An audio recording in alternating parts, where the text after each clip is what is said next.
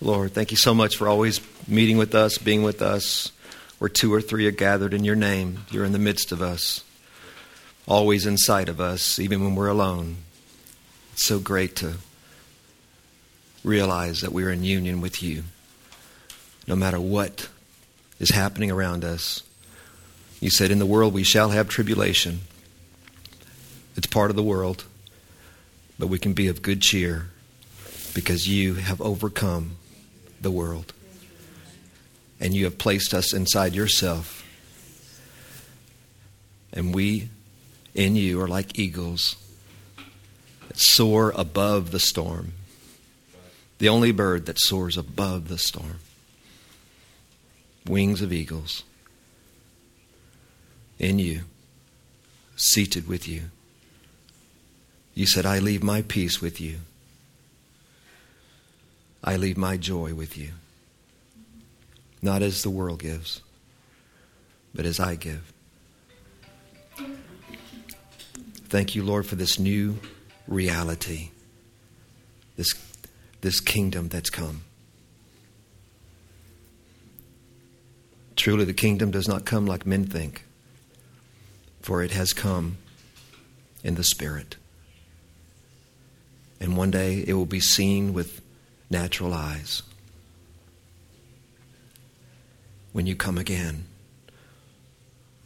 in the skies. But now that kingdom is within us, another reality.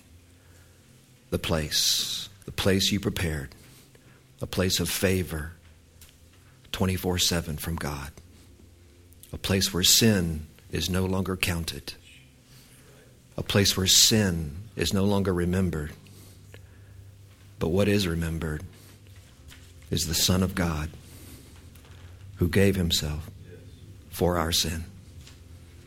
Do this in remembrance of me, Jesus said. Awesome.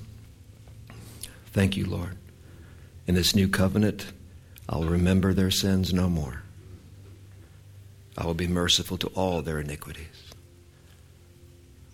How great is the sacrifice that did this. How great is the sacrifice. The beloved Son. For God so loved the world that he gave his only Son. Whosoever believes on him shall receive the forgiveness of all sin. Thank you, Lord. Thank you, Holy Spirit. Spirit who testifies of Jesus the Spirit who testifies of Jesus.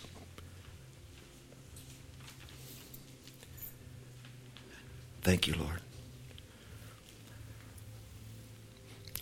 Amen.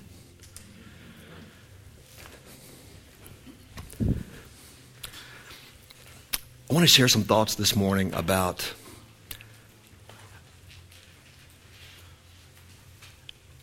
how the gospel should be proclaimed or preached. Because I hear things, I'm sure you do too, all the time. You hear things like this. You hear to masses, whether it's television or in groups, things like this. Um, come if you want to ask, come, come forward if you want to ask Jesus into your heart. You who want to ask Jesus into your heart, come forward. Or raise your hand if you want to ask Jesus into your heart. Or you'll hear, if you want to make Jesus Lord of your life, those who want to make him Lord of your life, raise your hand. I don't want to embarrass anybody. You know, you hear the whole. Just raise your hand if you want to make him Lord of your life. Or, what's another one we hear a lot? Dedication, yes. Surrender and dedication. You, you who want to surrender to Jesus, you want to surrender to Jesus, raise your hand. Come forward if you want to dedicate your life to Christ. Or rededicate if you're a believer. But all those things that we hear a lot in the body of Christ, and I'm primarily focused now on speaking to an unbeliever. You know, what, what an unbeliever needs to hear all those things we hear, you know, make Jesus Lord of your life, surrender to Him, uh, ask Him into your heart, come forward, whatever, all those things. None of those things are scriptural. Not a single one. Um, and of course, the speakers mean well. They, their intentions are, are, are, are well, you know, intentioned. But um, notice that none of those things ask the unbeliever to believe anything. None of those things ask the none of those things ask the unbeliever to believe anything. In fact, all those things tell the unbeliever to do something. To do something so God will accept you. Uh, either ask Him to come into your heart, uh, make Him Lord of your life, whatever that means, um, surrender to Him, commit to Him, all those things. Not a single thing is asked of the believer, of the unbeliever to believe. In addition, notice that all those things if you, if you were to hear that spoken to you, none of those things are really good news. It's not good news. I mean, okay, so you're telling me I need to ask Jesus into my heart. Okay, I'm not sure what that means, but I know, you know, I'm thinking like an unbeliever. You know, I know he was a historical figure. I've heard, you know, that he was the Son of God, and you, you, I need to ask him to come in, into my heart. How does a man come into my heart? How, how does another person come into my heart. You know, it's confusing. You know, how is that good news? What does that do? It makes me a better person. You know, what? Um, make him Lord of your life. Is that good news? A lot of unbelievers would say, I've tried that my whole life, and I can't do it. See, really, most of those things, that, all those things that are being presented to the unbeliever are things that are done by the Spirit after you're a believer. After the Spirit comes, the Spirit causes our life to live in such a way where He is our Lord and we learn and grow and live by Him. After the Spirit comes, we realize He's actually inside my heart, He's in me. After we believe, after we receive the right invitation, if you want to say it that way, the Spirit, we're basically calling the unbeliever to do what only the Spirit can do in their lives. They got to get the Spirit first. So the key is how do you get the Spirit of God inside an unbeliever? Because we cannot do it. The unbeliever cannot do it. We couldn't do it. So we need to focus on what are we saying? What are we really saying? What are we really believing? And I think the reason why we don't hear a clear gospel or a certain sound the reason I believe is because we are a little shy and hesitant to proclaim boldly what we should be proclaiming. This is what we ought to be proclaiming. This is what we ought to, this is what we ought to be proclaiming. It's, it would be something like this to a group of unbelievers. Jesus really is the Son of the living God. First thing, you got to identify who He is. Jesus really is the Son of the living God. And if you will believe, if you will believe that when He died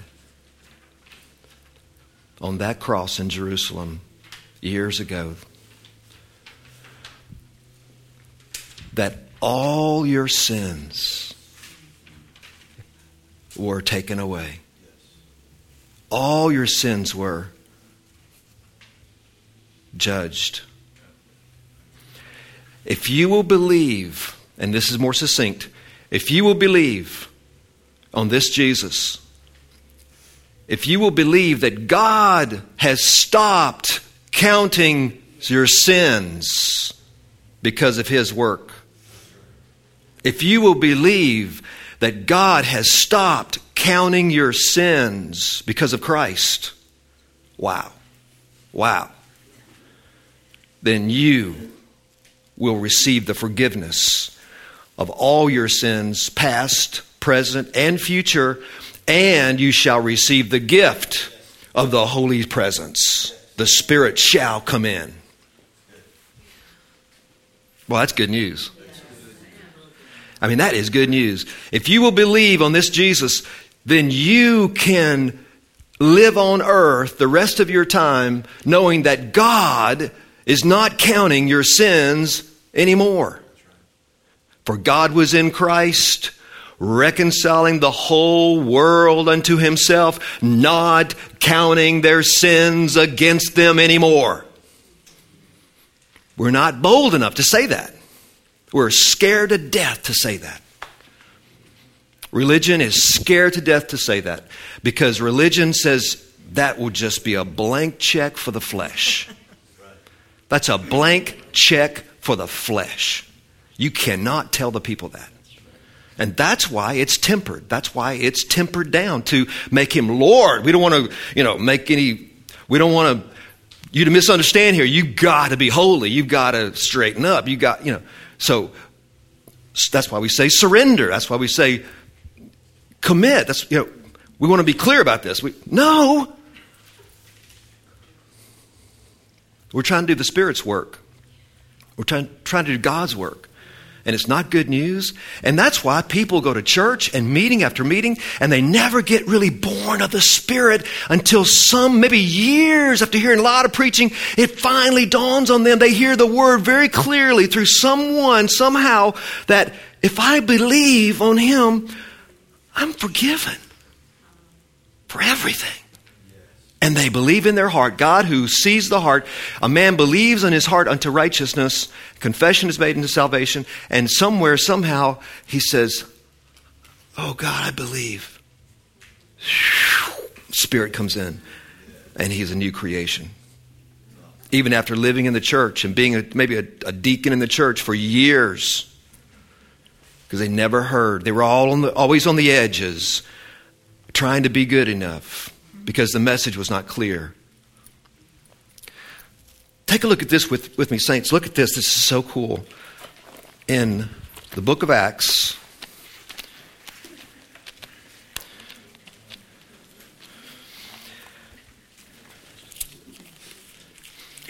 we can trust the Spirit of God to take care of the people when they're born of Him and they, are, they receive His life, then they'll grow and they'll be taught. The Spirit will teach them. And, you know, John says, You need no man teach you, but the anointing which abides within you shall teach you, shall lead you into all truth, and you shall abide in Him. That's another bold statement the apostles made releasing people from their sins. The, the, apostles were bold to release people from their sins because of Christ. And the apostles were also bold to release those new believers to Christ, to be taught of Christ. Two things that religion scared to death of. Two things religion fights against. No, no, you can't just release people from their sins. And no, no, you can't just tell them that they can listen to God. They got to listen to us. And I'm not saying we don't have teachers in the body of Christ. You know what I'm saying? It's like, but, but teachers in the body of Christ are given by Christ to the body of Christ to teach what? To teach Christ. To teach how to hear his voice, how to, my sheep know my voice. They will not follow a stranger, they'll follow me. He sent us into the world to make disciples of him. Not disciples of us or denominations or religious organizations, but disciples of him. So the more you encourage the believer to hear him, see him, you're doing his work. Because that's the heart of God. They all shall be taught of God, the scripture says in this new covenant. They shall no longer say, Know the Lord, know the Lord, know the Lord. Under the old covenant, they had to listen to men to tell them about God. They shall no longer do that anymore, he said. They're not going to have men say, Know the Lord, know the Lord, teach, you know, learn this about God, learn this. They shall all know me, he says, in this new covenant, because it's direct access, buddy. We have access to the Father by one Spirit through Christ. We have one head and many members. And it, it, it, doesn't breed, it does not breed this Lone Ranger, arrogant attitude. It breeds a humility, an excitement. That you can hear his voice and you can share with each other. Oh, I heard God speak to me. Oh, you did? Awesome. What did he say? He said this. Oh my God, that's awesome. That, that's exactly what it says here in John. You know, not weird stuff, just the, the Lord revealing himself. Had a brother just the other day say, Man, God woke me up and spoke to me. He says, read Matthew 4 4. It was scary. I actually kind of heard a voice. It was like, I've never had this happen to me. I heard Matthew 4 4, and I've never had this happen to me ever, and it scared me. And I went up and looked it up. And the verse was, Man shall not live by bread alone, but by every word that proceeds out of the mouth of God. You know, the Spirit will teach us. And sometimes it doesn't come chapter and verse, it just comes like the word, you know. But those two things religion is scared to death to do is release people from their sins and release people to Christ. And yet, that's the very wisdom of God and the power of God. And that's why you see churches splitting and politics and fighting and things not working and people wondering, is this all there is to Christianity and where's the power and all this stuff? It's like God is going, if you would just do what I've asked you to do, tell them, tell them sins are forgiven. Tell them I'm inside of them now by the gift of the Spirit. Tell them they can hear me. Tell them they have a new heart and they can trust that new heart. Don't tell them they have an evil heart and they cannot trust it, so they have to listen to men tell them what God is saying. No, tell them they have a new heart and they can trust the Spirit of God in that new heart. And in, in, and in community, in a body of believers, if someone gets off, you know, whacked off in some, you know, weirdness, that's where the body comes in and goes, brother, you sure that's Jesus telling you to go to City Hall and spray paint it pink or whatever? And put Jesus on the door of the mayor, you know, something. Some weird stuff. But that's where the body comes in to. Barbara, don't do that. I'm kidding. I'm kidding. Again. Tom says, again.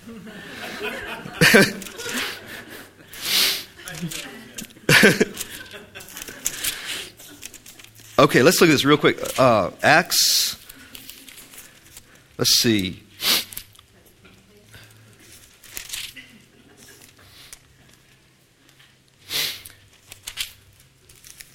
Acts, let's look at Acts chapter 10 is where it starts. Yeah, Acts chapter 10. And we've talked about this before. This is where, uh, you know, Peter. Peter is, um, he gets this vision, you know, from heaven. And um, I think we've already said this. I don't want to say this again over and over again, but he gets this vision from heaven, and this white sheet comes down from heaven in this vision. It's the four corners of the sheet with unclean animals in the sheet. And the word from the Lord to Peter is, What I have cleansed, no longer call unholy. And that's why it had the unclean animals in there because Peter says, I'm a Jew. I don't eat that stuff, Lord. Why are you telling me to eat it? Because that's what the dream said. The vision said, Eat, kill, and eat. And Peter says, I'm, I'm Jewish. I don't eat that stuff. That's unclean. And and then, and I believe the four corners of the sheet speaks of the four corners of the earth. The whole world has been cleansed by God. I speak of, I think the, the white sheet speaks of the purity that God has purified the whole world. I think the sheet coming down from heaven speaks of God's vision that the whole world now is potentially, potentially in the heavens with Him if they'll just believe. All those things. See, He's coming down from heaven, cleansed from heaven, pure. He's done it worldwide, four corners of the earth. And he's telling Peter, have this new mindset, this new attitude, because something has dramatically changed in the earth. Dramatically changed. The sacrifice of my son has completely reconciled the world. Not just in your generation, Peter, but from the days of Noah. Peter would write about that later in his letter. He said, He descended to Sheol and proclaimed after his crucifixion and death, he proclaimed in Sheol that the work had been accomplished, the sacrifice had been given, even to the spirits who were down there from the flood of Noah, Peter writes. Not only the past, but the future. As Jesus said, These things I write, I say that those who believe on me and believe on your word, speaking of the apostles, might have life also. So that's you and me. So we were all not, not even born yet when he died for us. So it's, it's every, as Hebrews says very clearly, for all people, for all sin, for all time. The lamb slain before the foundation of the world covers the whole history of the world. So here's Peter seeing this, this awesome revelation from God. This was not possible until Christ came. And here Peter is being told by God, What I've cleansed, no longer call unholy. And I just mention that because that's one of the key things as we preach to unbelievers, as we share with unbelievers, as we speak to unbelievers. We've got to have in our heart this revelation from God, I think, to really have an impact. Do we see unbelievers as um, unreconciled by God? Or do we see unbelievers as rec- already reconciled, already reconciled, already forgiven by God? Yet not forgiven unless they believe. Of course. They're not, they don't, if they don't receive this gift, they'll die in their sins, the scripture says, and they'll be judged for their sins if they don't receive this gift. But the, but the point is, God said this. He did three times. He showed this vision to Peter because when he, anytime God says some, something three times or shows something three times, it's very important. It's a revelation of something very important. So, first of all, I think we need to really have this mind change that Peter had. Peter was then summoned to go to the house of Cornelius. Minutes later, God prepared him because otherwise he'd have said no. I don't go into the house of a Gentile. They're dogs. You know, I, am a Jew. Just like says, I don't eat unclean food. God prepared Peter to go to the house of Cornelius. So here's Peter coming into this house of Gentiles, and he, all their relatives are hanging around, you know, standing up and sitting on boxes. You know, they wanted. He Cornelius invited all of his friends and his relatives to come hear what Peter had to say. Notice this too: that the angel who spoke to Cornelius the angel said to Cornelius, Go and send for one Peter in Joppa, which is like south of Tel Aviv. Go and send to one named Peter, for he has words, words to tell you. The Spirit of God will come into unbelievers through words. There's nowhere in the scripture that is taught that you just pray the Holy Spirit down on people. The angel had to send, the angel had to get Cornelius to send for a man, an apostle, with words. It doesn't have to be an apostle either, but that was just the beginning of the church. So here's the words. Not that prayer doesn't prepare the hearts and prayer is not important. I'm not saying that. But I'm telling you, a lot of people have been doing a lot of intercessory prayer, but they haven't spoken the words. You can pray and pray and pray and pray and pray, but unless someone speaks the words, and I'm not talking about the words like ask Jesus into your heart and surrender to God and make him Lord of your life. I'm talking about this word that Peter said to Cornelius. We're going to read it in a minute. What he said, what brought the Spirit. It's awesome. Okay. So, Peter was sent to speak certain words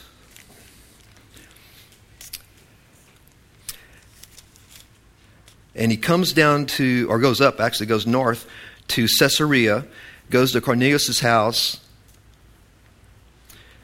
And look at here. Um, yeah, the, the, whole thing is really good. The whole chapter, I really, rec- rec- I really recommend or encourage you to read the whole chapter 10. It's awesome, awesome.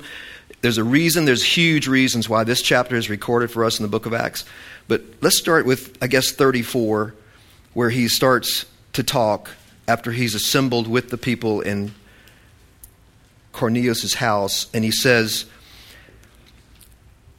verse 34, opening his mouth, Peter said, See, opening his mouth, here come the words. I most certainly understand now that God is not one to show partiality, but in every nation, the man who fears him and does what is right is welcome to him. He's speaking of the Gentiles. And there he goes. The word which he sent to the sons of Israel, preaching peace through Jesus Christ. He is Lord of all. Now, when Peter says that preaching peace as the beginning of what he's going to share, in the apostles' minds, preaching peace has to do with sin. Peace, peace with God. We were enemies of Christ. While we were yet enemies, that's war. While we were yet enemies, at war with God because of our sin, Christ died for us. Not when we repented and became his friend, but while we were yet enemies, Christ died for us, Paul says. So now we have peace with God, Paul says, and we stand in the peace of God because of what he did in removing our sin. Isaiah says, Tell my people their warfare is over. Their warfare has ceased. Peace. Peace. Tell my people they have received double for their iniquity. That I'm at peace with them now. I love that because what the prophet is really saying is that I've overpaid for their sin. If you tallied up all the sin of a 110 year old man, and if there was a value you could put on sin, and if his sin was uh, $152,000, say, if you put a value, you could put a value on it, a 110 year old man, all the sin he's ever committed in life on earth, $152,000. And the Redeemer redeems him and pays the price. It would be like the Lord paying 30 trillion dollars for that man. Tell my people they received double, and it doesn't mean just exactly double. It means like more than more than enough. It's the same parable that Jesus talked about how the the king forgave this person all this money, but the, the servant wouldn't forgive a few dollars. You know, that's the difference. Isn't that cool? In other words, you cannot sin enough to sin too much for the blood of Christ to forgive. You cannot. $152,000 versus 30 trillion. You're not even close. Isn't that awesome? Now that's good news. See, that's good news. And contrary to religious thinking, it leads a person not to a fleshly lifestyle or a blank check with the flesh, it leads a person into heaven, into heaven itself. A door is open, and heaven comes inside that person. A union takes place, and that person begins to learn to live by another life within the life of Christ. Awesome. Okay. Here we go. He says he is Lord of all. You yourselves know the thing which took place throughout all Judea, starting from Galilee after the baptism which, which John proclaimed. It started to be started to be, to be proclaimed after the baptism of John. You know of Jesus of Nazareth, how God anointed him with the Holy Spirit and with power, how he went about doing good and healing all who were oppressed by the devil, for God was with him. We are witnesses of all these things he did both in the land of the Jews and in Jerusalem. They also put him to death by hanging him on a cross. God raised him up on the third day and granted that he become visible, not to all the people, but to witnesses who were chosen before him by God, that is, to us. We ate and drank with him after he arose from the dead. And he ordered us to preach. Now, what he's saying so far here, so far here he's establishing who Jesus is. We're witnesses of the, of the miracles and how God was with him. We are witnesses of how they put him to death according to what the prophets proclaimed. We are witnesses of his resurrection. He became visible. We saw him. We ate and drank with him afterwards. You know, he's st- setting all this up. So far, the Spirit has not fallen, right? Verse 42 And he ordered us to preach to the people, proclaim to the people, and solemnly testify that this is the one who has been appointed by God as the judge of the living and the dead. In other words, nobody gets to the Father but through him. This is the one. Verse 43, here we go. And of him, all the prophets, not just half of them or a few of them, not just the major ones, but all the prophets bear witness that through his name, everyone who believes in him receives forgiveness of sins. Verse 44, look at how the Spirit's writing this. Look at, look at verse 44. While Peter was still speaking these words. These words, the Holy Spirit fell upon all those who were listening to the message. Those who were listening to these words, the Spirit fell upon them and filled them, and they didn't even say anything. They didn't raise their hand. Like Pam said, they didn't raise their hand. They didn't come forward. They didn't make him Lord of their life. They didn't ask him into their heart. Why? Because God, in Acts 15, you can read in Acts 15, when Peter's speaking to the council in Jerusalem, the elders in Jerusalem, he said, he, he recounts what happened here in this house. And he said, God who sees the heart saw faith. Because remember what Cornelius said? He said, Look, an angel has appeared to us and told us to send for you. We are open we are wide open here. Whatever you say, it's as if God Himself is speaking to us, so just say it. I've got all my friends, my relatives here to hear this. We are here to hear whatever you have to say. And so, as Peter was speaking those words, it wasn't like, I wonder if this is true or not. They were like, whatever he, if he says God is an elephant, we're going to believe it. At this point, the angel has prepared us, and no matter what this man says, this is God speaking, as if it's God. And so they were like, and that's why they didn't have to say anything, because God, who sees the heart, when the word came, they believed. Because what was he asking them to do? If you believe on this one, you shall receive the forgiveness of sins. And as he was speaking these words, the Spirit of God fell. Isn't that awesome? Because God sees the heart, He sees faith. A man believes in his heart unto righteousness, and confession is made unto salvation. We believe, therefore we speak. You will speak eventually. You can't but speak if you believe. In fact, the scripture says that's a, that's a key to a, a true believer is that he will speak. We believe, therefore we speak. We cannot but speak what we have seen and heard.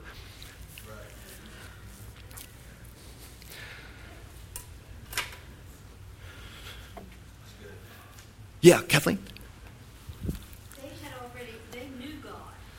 They had served God, given alms, uh, you know, Cornelius had done, had already known God and was open. What about a person who has either never heard of God or had, or wasn't like Cornelius in his situation as far as already loving God and serving Him and giving alms and things like that? Well, that's a good question, but first of all, remember they didn't really know the God they loved. They didn't really know him. They, they wanted to know him. These were Gentiles who were outside the Jewish faith. And they were God-fearers. They called them God-fearers, and they wanted to know him. They wanted to be part of this covenant. And also, his friends and his family members he brought in were probably not as devoted as Cornelius was. So, first of all, don't see them as just Christians who don't have the Spirit of God, because they're not. You know, they're not Christians who don't have the Spirit of God, because if you're not a Christ, if you don't have the Spirit of God, you're not a Christian. But you're right, Kathleen, that they are, they were, at least Cornelius was already, you know, leaning toward searching. As the scripture says, he's not far from any of us. If we search for him, he, he'll be found of us. And he was searching. And that's why God honored his heart of searching and the alms and his desire to know the truth and the true God. God honored that by sending an angel and chose him as the beginning of the Gentile explosion. So there's nothing wrong with that, but, but uh, don't think that the message has to change for a on the street unbeliever who has no clue and has no desire to go after God and so forth, because the message is the same. And so, to that person who is not even looking for God, as the scripture says, Paul preached this message and went out. And to the Jews who were trying to get righteousness, it was a stumbling block to the Jews who were trying to be righteous and trying to do things to earn righteousness. But to the Gentiles, the scripture says, who were not even looking for righteousness, and they weren't even looking for God, they received this good news with gladness and found righteousness, Paul said through faith as a gift. So I guess your, question is is there a is the message different for someone who is who is not looking after God, who's not seeking God. And I guess what you're getting at is should there be a stronger emphasis on repentance from sin or turning from sin and that kind of thing? And yeah, that could be definitely definitely part of it because that's part of the the message of the gospel is to turn from the flesh, turn from the sin, turn from worshiping idols, turn from uh, evil, for God has come. But He's come with incredible good news, and that good news is that He is not counting your sins against you anymore. For it is the goodness of God that leads a man to repentance. It is the goodness of God that leads a man to repentance.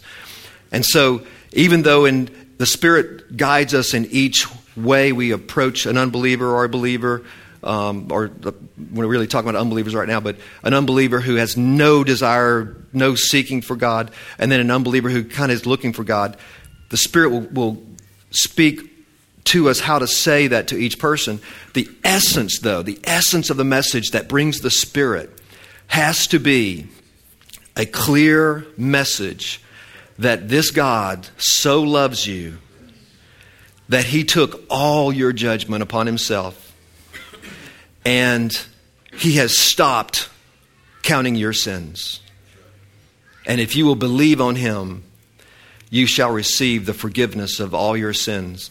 Now, one thing that the, the enemy has done from the very beginning, that phrase that we read there where Peter says, He who believes on him shall receive the forgiveness of their sins, that phrase, the forgiveness of your sins, has lost its power in many ways in our generation and in many generations past because of what the enemy did almost at the very beginning of the church in church history. The enemy could not take away the historical fact of the coming of the Son of God and his death and his resurrection. He couldn't, he tried his best to take that away, he couldn't take it away. So, what he did was the enemy's strategy was instead of taking away this awesome good news that had come to earth, that faith in this one removes sin and brings complete forgiveness for all sin, where God in this new covenant is not even, not even remembering our sin anymore. What he did was he made the forgiveness of sins not a one time event. He actually changed. He said, "Okay, I'll give you your, I'll give you your Christ. I'll give you your forgiveness, but it's only done on a daily basis. It's only done when you do the bread and the wine. It's only done when you come to mass. It's only done when you are remind, when you are when it's given to you through the hands of men on a daily basis. And if you leave the church, if you're excommunicated from the church, you don't have forgiveness anymore because it comes through the priest. It comes through the bread. It comes through the wine because this is actually the body and blood of Christ. This is actually his sacrifice. The word mass means sacrifice. So this is, this is actually, we are going to be agents I'm going to make men agents of this good news and take away the finality of it and the power of it. See? That's exactly what he did. And it continued on in the Protestant tradition. Even in the Protestant t- tradition, we have this concept of a daily forgiveness through confession. See? It's a powerful, powerful strategy of the enemy that happened centuries ago at the outset of the church to block this awesome good news of a final sacrifice. After he purged us from all our sin, he sat down on the right hand of God. And now we proclaim this finished work and we proclaim this forgiveness. And even to this day, just like Paul said of the Jews, even to this day, a veil remains over the mind of the reading the Old Covenant. Even to this day, a veil remains over the Christian in the hearing of the gospel because it's still mixed with this daily confession and daily forgiveness and daily cleansing, which is not the apostolic gospel. It is not the gospel of Jesus Christ. So anyway, that's that's so that's why I say when you preach to an unbeliever, you have to go beyond just saying you, re- you shall receive the forgiveness of your sins. You have to explain that fully because when Peter said that, they understood what that meant. No sacrifices to the temple, no further work to get cleansed. Peter's telling us it's over, it's done. You know, they understood that. But in our day, it's been so layered over with religious concepts and, and strategies of the enemy that it doesn't have the impact. When you tell someone their sins are forgiven, they only feel like, well, I'm forgiven for this afternoon.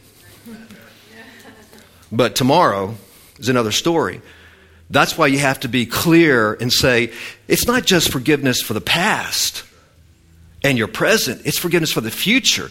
I, t- I shared this with an Assembly of God pastor years ago in Louisiana, and it wasn't Morris either. It was actually Morris went to this pastor's church years ago, and he left that church. And I talked to this. I, I mean, I, I, sent a letter to this this church, this pastor, talking to him about this very thing because he was he was really coming down on a friend of mine about you know your future sins are not forgiven, and he is totally he was totally totally blind to the fact that even the future sins are forgiven of a believer. I mean, it's so clear in Scripture. Um, but most pastors, most preachers today, even today, if you ask them, are the future sins forgiven of a Christian? Most will say no. Because they still see forgiveness in time and space. As you commit them, they have to be cleansed. As you commit them. Not seeing the mystery of death and resurrection, where we have literally been translated to another kingdom. We're no longer under law, Paul says. Therefore, sin is not even imputed. Where there is no law, there is no imputation, no transgression if there's no law. But they don't see that. And that's why the believer is, is so uh, torn on the inside and not being released so the spirit of life can really flourish. Yeah, Teddy? And then.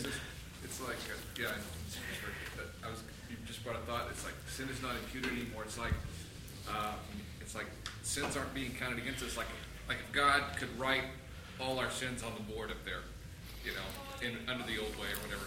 But now in Christ, the board, it's been chunked out of the. That's exactly right. That's exactly right. It's not even written. It's not even there to be taken account of. That's exactly right. What happened was that's exactly right. Um, the concept in most Christians' minds and in, in, preachers' minds is that as you commit sin, it's on the board, and then as you confess and ask forgiveness, they're erased. Which is what why they say keep short accounts because it grows, your account grows. Keep short accounts with God so you can confess and get them cleansed. But the board remains. But the scripture says he nailed the board to the tree. He nailed the certificate itself, the document that records it. He nailed the certificate itself to the tree. So there's no board to write on. It's exactly right. That's the proper understanding of, of forgiveness. And, and if we don't have that clear understanding, we will not present a clear gospel to the unbeliever. It'll be mixed with all kinds of conditions. Yeah, if you get your life straight. Yeah, if you do this, if you do that. No, you need to just penetrate the darkness with this good news. It is the good news. It is the goodness of God that leads men to repentance. And leave it with God. Leave it with God. And so they don't change. What if they don't believe? What if they don't change? Then you've done what you can do. Jesus himself spread this word, and only in the parable of the sower, only one fourth bore fruit. Three fourths, one didn't understand. One believed for a while, then, then forsook the gospel. Another one got tied up in worldly affairs and didn't. Only one fourth in that parable bore fruit. If the Lord Himself has one out of four bearing fruit, don't worry about it. It's God's work. But I tell you this if you don't pre- preach a clear gospel, you'll have zero out of four zero out of four because you're going to have people trying to do things to get to God, trying to be good enough to get to God, and they'll never hear the unadulterated, clear, pure, certain sound that He so loves you that He has stopped counting sins against you so you and He could be together forever. It's awesome. So, with that mindset that God has already reconciled the world, they need, they need only receive and accept Him. We proclaim a simple, a simple, powerful gospel of complete forgiveness and reconciliation to the one who is seeking God, like Kathleen was talking about with Cornelius, and even to the one who's not seeking God. The message does not change. And then God Himself will do the work. Yes, I'm sorry. Going back to Cornelius, he was a Roman centurion. He must have seen Jesus on his life and following. Yet he was giving alms to get to God. But until Peter came. That's a good point. See, he was still he was he was the alms and yeah, he was he was still trying to he was searching for God, but he was still looking for, you know, maybe if I do these good things for people, God will love me and God will accept me, and that's exactly right. So,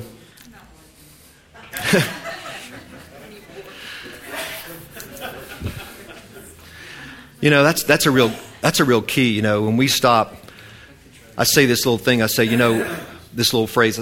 I say to people, I say, you know, when you sit down, that's when God's going to stand up inside of you. You know, just rest in Him, and He will stand up. Martha, Martha, you're busy about many things, you know, but Mary has chosen the, the one thing na- needed. He, she sits at my feet. She's resting and she's receiving from me, and life flourishes. It's God's way. It's not our way. It's not the natural man's way of doing things. Lord, thank you so much for helping us see, helping us see the simplicity.